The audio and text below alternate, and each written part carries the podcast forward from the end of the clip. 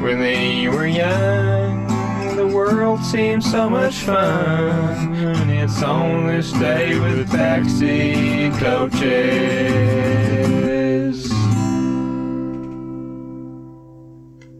Another day, another on this day. 25th of Huzzah. Yeah, that was a, a nice reaction. I don't get that very often. Haven't been hazard in years. it's 25th of May, and we're going back to 1819. And we're marking the introduction of the first ever bicycles into New York City, USA. These were not really bicycles as we know them today. They right. they were designed by a German, Karl von Drais, uh, whose full name actually was Karl Friedrich Christian Ludwig Freiherr Drais von Sauerborn. So that's a bit of a mouthful. So I can see why they shortened it. Um, Yep.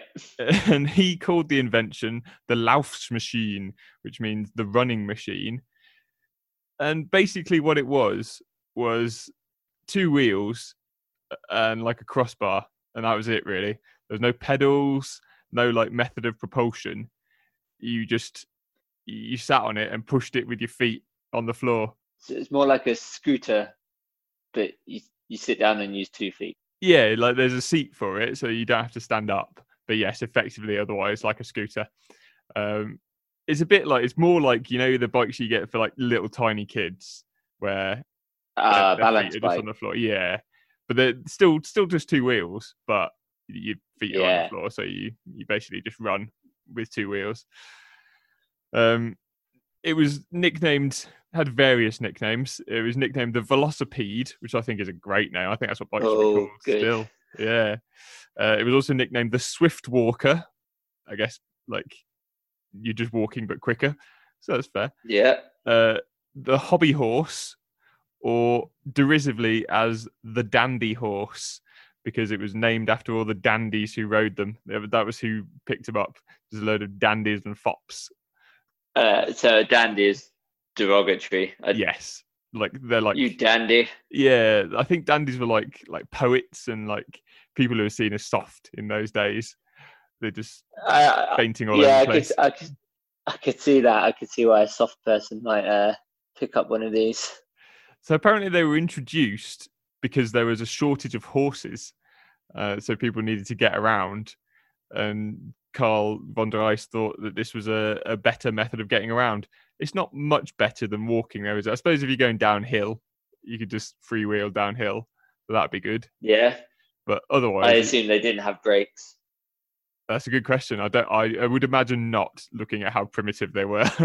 so Yeah. it's literally just put your feet down to brake, which is You'd wear your shoes out quite quickly, wouldn't you? yeah, that was what I used to do. I had a when I was a student and I had a bike and I had no money to replace the brakes on it.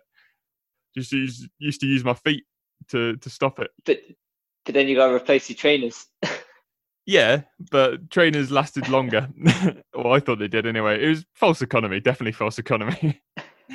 Mostly what I tried to do was just not break if I could. just don't go down any hills.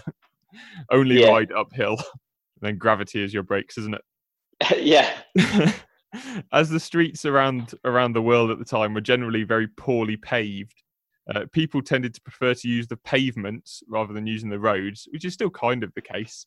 Um, but that led to the velocipede being banned in many jurisdictions. So it really didn't take off. good. Shouldn't Yeah. be cycling on the pavement. Absolutely. Uh, so they brought in loads of laws to say, well, you can't cycle on the pavement, and people wouldn't cycle them on the roads because they were all made out of cobbles or just mud. There was just no way to use them in that way. So it wasn't until 1860 or the 1860s that a guy named Pierre Lallement, along with Pierre and Ernest Michaux, would refine the design and add pedals attached to the front wheel, uh, sort of a bit like a penny farthing. It's in a penny farthing where Yeah, the wheels are the pedals are literally they're directly attached to the wheel and you just you push it to turn the wheel around. They're still yeah. very primitive. Like the, the first chain one wasn't invented until like the 1890s 1900s um but this was the today was the precursor to all of that so you can put down like your lovely what have you got like a rally bike is that who was what make is your bike My bike, yeah mine, Mine, mine's like a what's mine? Mine's a Boardman. Oh, Boardman. That's well fancy. Yeah, well, Like- but it's only like Halfords. Uh, Halfords sort of. It's not their own brand, but the next one up. oh, really? Oh, I, I thought like Yeah, Boardman's like a um, fancy guy, isn't he? Yeah, he is, but uh, they're they're reasonably well priced, good bikes. Oh, okay.